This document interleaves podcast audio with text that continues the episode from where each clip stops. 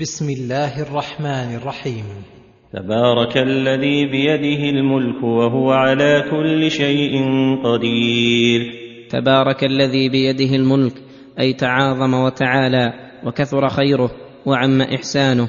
من عظمته أن بيده ملك العالم العلوي والسفلي فهو الذي خلقه ويتصرف فيه بما شاء من الأحكام القدرية والأحكام الدينية التابعة لحكمته ومن عظمته كمال قدرته التي يقدر بها على كل شيء وبها أوجد ما أوجد من المخلوقات العظيمة كالسماوات والأرض. الذي خلق الموت والحياة ليبلوكم أيكم أحسن عملا وهو العزيز الغفور. وخلق الموت والحياة أي قدر لعباده أن يحييهم ثم يميتهم ليبلوكم أيكم أحسن عملا أي أخلصه وأصوبه. فإن الله خلق عباده وأخرجهم لهذه الدار وأخبرهم أنهم سينقلون منها وأمرهم ونهاهم وابتلاهم بالشهوات المعارضة لأمره فمن انقاد لأمر الله وأحسن العمل أحسن الله له الجزاء في الدارين ومن مال مع شهوات النفس ونبذ أمر الله فله شر الجزاء. وهو العزيز الغفور. وهو العزيز الذي له العزة كلها التي قهر بها جميع الأشياء وانقادت له المخلوقات. الغفور عن المسيئين والمقصرين والمذنبين خصوصا إذا تابوا وأنابوا فإنه يغفر ذنوبهم ولو بلغت عنان السماء ويستر عيوبهم ولو كانت ملء الدنيا. الذي خلق سبع سماوات طباقا ما ترى في خلق الرحمن من تفاوت. فارجع البصر هل ترى من فطور. الذي خلق سبع سماوات طباقا أي كل واحدة فوق الأخرى ولسن طبقة واحدة وخلقها في غاية الحسن والإتقان. ما ترى في خلق الرحمن من تفاوت أي خلل ونقص؟ وإذا انتفى النقص من كل وجه صارت حسنة كاملة متناسبة من كل وجه في لونها وهيئتها وارتفاعها. وما فيها من الشمس والقمر والكواكب النيرات الثوابت منهن والسيارات. ولما كان كمالها معلوما أمر الله تعالى بتكرار النظر إليها والتأمل في أرجائها. قال فارجع البصر هل ترى من فطور؟ فارجع البصر أي أعده إليها ناظرا معتبرا. هل ترى من فطور؟ أي نقص واختلال. ثم ارجع البصر كرتين ينقلب إليك البصر خاسئا وهو حسير. ثم ارجع البصر كرتين والمراد بذلك كثرة التكرار. ينقلب إليك البصر خاسئا وهو حسير. أي عاجزا عن أن يرى خللا أو فطورا ولو حرص غاية الحرص. ثم صرح بذكر حسنها فقال ولقد زينا السماء الدنيا بمصابيح وجعلناها رجوما للشياطين وأعتدنا لهم عذاب السعير. أي ولقد جملنا السماء الدنيا التي ترونها وتليكم بمصابيح وهي النجوم على اختلافها في النور والضياء فإنه لولا ما فيها من النجوم لكان سقفا مظلما لا حسن فيه ولا جمال ولكن جعل الله هذه النجوم زينة للسماء. وجمالا ونورا وهداية يهتدى بها في ظلمات البر والبحر. ولا ينافي إخباره أنه زين السماء الدنيا بمصابيح أن يكون كثير من النجوم فوق السماوات السبع. فإن السماوات شفافة وبذلك تحصل الزينة للسماء الدنيا وإن لم تكن الكواكب فيها. وجعلناها أي المصابيح رجوما للشياطين الذين يريدون استراق خبر السماء. فجعل الله هذه النجوم حراسة للسماء عن تلقف الشياطين أخبار الأرض. فهذه الشهب التي ترمى من النجوم أعدها الله في الدنيا للشياطين. وأعتدنا لهم عذاب السعير. وأعتدنا لهم في الآخرة عذاب السعير. لأنهم تمردوا على الله وأضلوا عباده ولهذا كان أتباعهم من الكفار مثلهم. قد أعد الله لهم عذاب السعير فلهذا قال وللذين كفروا بربهم عذاب جهنم وبئس المصير. الذي يهان به أهله غاية الهوان. إذا ألقوا فيها سمعوا لها شهيقا وهي تفور. إذا ألقوا فيها على وجه الإهانة والذل سمعوا لها شهيقا أي صوتا عاليا فظيعا. تكاد تميز من الغيظ كلما ألقي فيها فوج سألهم خزنتها ألم يأتكم نذير؟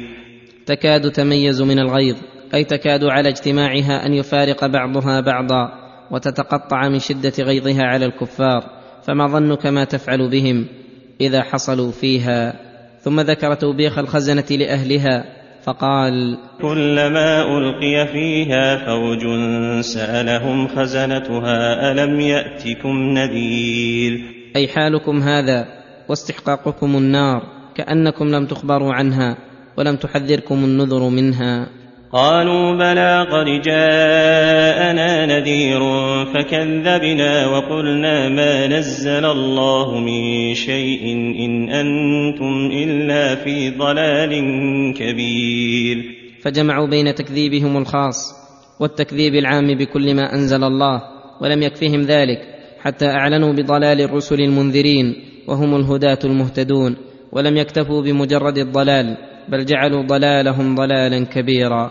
فأي عناد وتكبر وظلم يشبه هذا؟ وقالوا لو كنا نسمع أو نعقل ما كنا في أصحاب السعير.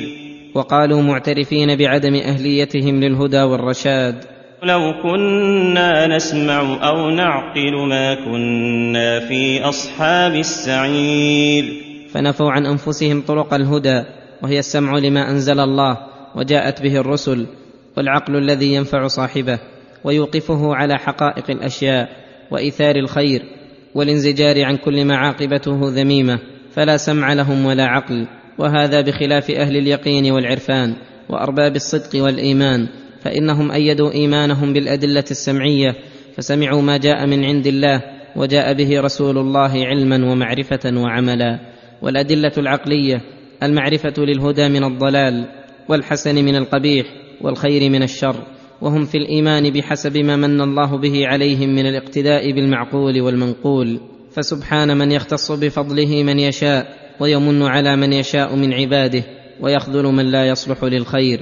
قال تعالى عن هؤلاء الداخلين للنار المعترفين بظلمهم وعنادهم. فاعترفوا بذنبهم فسحقا لأصحاب السعير. أي بعدا لهم وخسارة وشقاء. فما أشقاهم وأرداهم حيث فاتهم ثواب الله وكانوا ملازمين للسعير التي تستعر في أبدانهم وتطلع على أفئدتهم. إن الذين يخشون ربهم بالغيب لهم مغفرة لهم مغفرة وأجر كبير. لما ذكر حالة الأشقياء الفجار ذكر حالة السعداء الأبرار فقال إن الذين يخشون ربهم بالغيب أي في جميع أحوالهم حتى في الحالة التي لا يطلع عليهم فيها إلا الله فلا يقدمون على معاصيه ولا يقصرون فيما أمر به لهم مغفرة لذنوبهم وإذا غفر الله ذنوبهم وقاهم شرها ووقاهم عذاب الجحيم ولهم أجر كبير وهو ما أعد الله لهم في الجنة من النعيم المقيم والملك الكبير واللذات المتواصلات والمشتهيات والقصور والمنازل العاليات والحور الحسان والخدم والولدان وأعظم من ذلك وأكبر رضا الرحمن الذي يحله الله على أهل الجنان وأسروا قولكم أو اجهروا به إنه عليم بذات الصدور. هذا إخبار من الله بسعة علمه وشمول لطفه فقال وأسروا قولكم أو اجهروا به أي كلها سواء لديه لا يخفى عليه منها خافية. إنه عليم بذات الصدور. أي بما فيها من النيات والإرادات فكيف بالأقوال والأفعال التي تسمع وترى؟ ثم قال مستدلا بدليل عقلي على علمه. ألا يعلم من خلق وهو اللطيف الخبير؟ ألا يعلم من خلق؟ فمن خلق الخلق وأتقنه وأحسنه كيف لا يعلمه؟ وهو اللطيف الخبير. الذي لطف علمه وخبره حتى أدرك السرائر والضمائر والخبايا والخفايا والغيوب. وهو الذي يعلم السر وأخفى ومن معاني اللطيف أنه الذي يلطف بعبده ووليه فيسوق إليه البر والإحسان من حيث لا يشعر ويعصمه من الشر من حيث لا يحتسب ويرقيه إلى أعلى المراتب بأسباب لا تكون من العبد على بال حتى إنه يذيقه المكاره ليتوصل بها إلى المحاب الجليلة والمقامات النبيلة. هو الذي جعل لكم الأرض ذلولا فامشوا في مناكبها وكلوا من رزقه وإليه النشور. أي هو الذي سخر لكم الأرض وذللها لتدركوا منها كل ما تعلقت به حاجتكم من غرس وبناء وحرث وطرق يتوصل بها إلى الأقطار النائية والبلدان الشاسعة. فامشوا في مناكبها أي لطلب الرزق والمكاسب. فامشوا في مناكبها وكلوا من رزقه وإليه النشور. أي بعد أن تنتقلوا من هذه الدار التي جعلها الله امتحانا وبلغة يتبلغ بها إلى الدار الآخرة تبعثون بعد موتكم وتحشرون إلى الله ليجازيكم بأعمالكم الحسنة والسيئة. أأمنتم من في السماء أن يخسف بكم الأرض فإذا هي تمور هذا تهديد ووعيد لمن استمر في طغيانه وتعديه وعصيانه الموجب للنكال وحلول العقوبة. فقال أأمنتم من في السماء وهو الله تعالى العالي على خلقه؟ أن يخسف بكم الأرض فإذا هي تمور فإذا هي تمور بكم وتضطرب حتى تتلفكم وتهلككم. أم أمنتم من في السماء أن يرسل عليكم حاصبا فستعلمون كيف نذير؟ أي عذابا من السماء يحصبكم وينتقم الله منكم. فستعلمون كيف نذير؟ أي كيف يأتيكم ما أنذرتكم به الرسل والكتب؟ فلا تحسبوا أن أمنكم من الله أن يعاقبكم بعقاب من الأرض ومن السماء ينفعكم فستجدون عاقبة أمركم سواء طال عليكم الزمان أو قصر فإن من قبلكم كذبوا كما كذبتم فأهلكهم الله تعالى فانظروا كيف إنكار الله عليهم عاجلهم بالعقوبة الدنيوية قبل عقوبة الآخرة فاحذروا أن يصيبكم ما أصابهم. ولقد كذب الذين من قبلهم فكيف كان نكير؟ أولم يروا إلى الطير فوقهم صافات ويقبضن ما يمسكهن إلا الرحمن. إنه بكل شيء بصير. وهذا عتاب وحث على النظر إلى حالة الطير التي سخرها الله وسخر لها الجو والهواء. تصف فيه أجنحتها للطيران وتقبضها للوقوع فتظل سابحة في الجو مترددة فيه بحسب إرادتها وحاجتها. ما يمسكهن إلا الرحمن فإنه الذي سخر لهن الجو وجعل أجسادهن وخلقتهن في حالة مستعدة للطيران. فمن نظر في حالة الطير واعتبر فيها دلته على قدرة الباري وعنايته الربانية وأنه الواحد الأحد الذي لا تنبغي العبادة إلا له. إنه بكل شيء بصير. فهو المدبر لعباده بما يليق بهم وتقتضيه حكمته. أمن هذا الذي هو جند لكم ينصركم من دون الرحمن. إن الكافرون إلا في غرور. يقول تعالى للعتاة النافرين عن أمره المعرضين عن الحق. أمن هذا الذي هو جند لكم ينصركم من دون الرحمن؟ ان ينصركم إذا أراد بكم الرحمن سوءا فيدفعه عنكم. أي من الذي ينصركم على أعدائكم غير الرحمن؟ فإنه تعالى هو الناصر المعز المذل وغيره من الخلق لو اجتمعوا على نصر عبد لم ينفعوا مثقال ذرة على أي عدو كان. فاستمرار الكافرين على كفرهم بعد أن علموا أنه لا ينصرهم أحد من دون الرحمن غرور وسفه.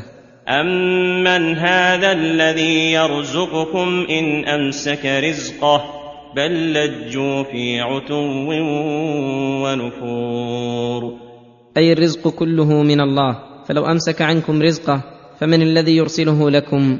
فإن الخلق لا يقدرون على رزق أنفسهم فكيف بغيرهم؟ فالرازق المنعم الذي لا يصيب العباد نعمة إلا منه هو الذي يستحق أن يفرد بالعبادة. ولكن الكافرون لجوا أي استمروا في عتو أي قسوة وعدم لين للحق ونفور أي شرود عن الحق. أفمن يمشي مكبا على وجهه أهدى؟ أمن يمشي سويا على صراط مستقيم. أي أي الرجلين أهدى؟ من كان تائها في الضلال غارقا في الكفر قد انتكس قلبه فصار الحق عنده باطلا والباطل حقا. ومن كان عالما بالحق مؤثرا له عاملا به.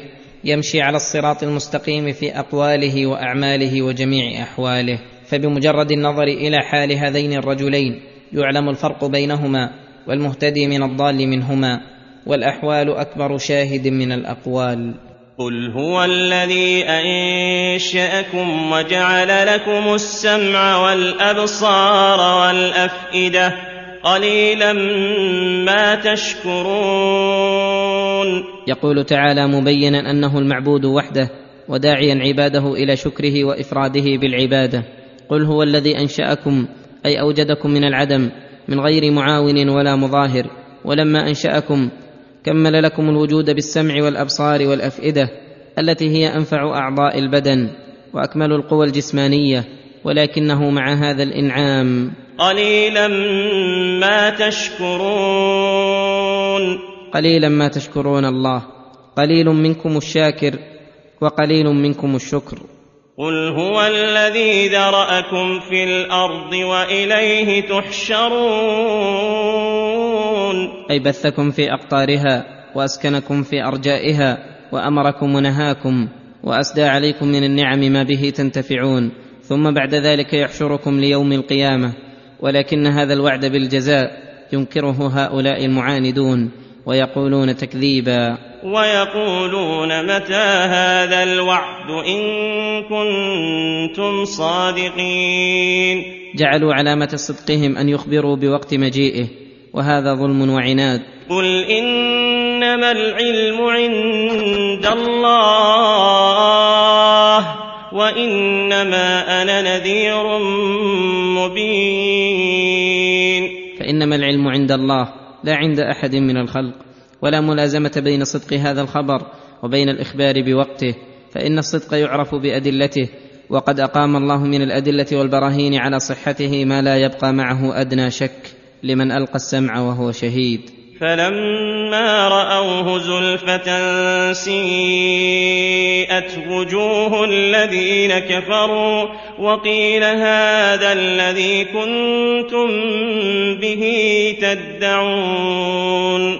يعني أن محل تكذيب الكفار وغرورهم به حين كانوا في الدنيا فإذا كان يوم الجزاء وراوا العذاب منهم زلفة أي قريبا ساءهم ذلك وافظعهم وقلقل أفئدتهم فتغيرت لذلك وجوههم ووبخوا على تكذيبهم وقيل لهم هذا الذي كنتم به تكذبون فاليوم رأيتموه عيانا وانجلى لكم الأمر وتقطعت بكم الأسباب ولم يبق إلا مباشرة العذاب.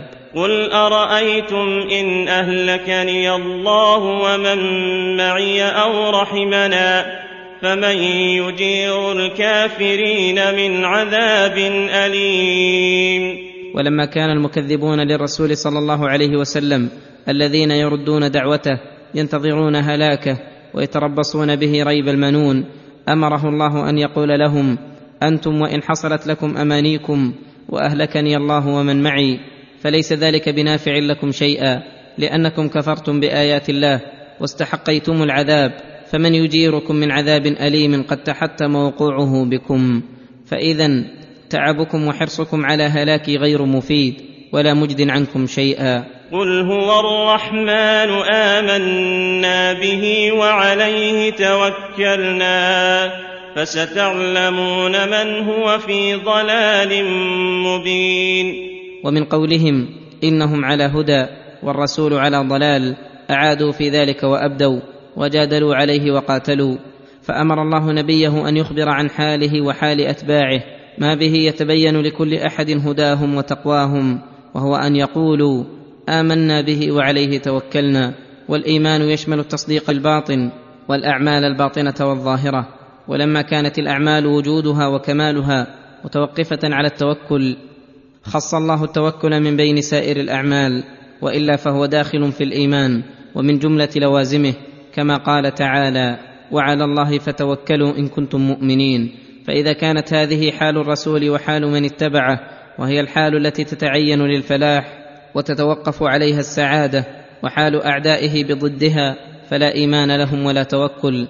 علم بذلك من هو على هدى ومن هو في ضلال مبين. ثم أخبر عن انفراده بالنعم خصوصا بالماء الذي جعل الله منه كل شيء حي فقال قل أرأيتم إن أصبح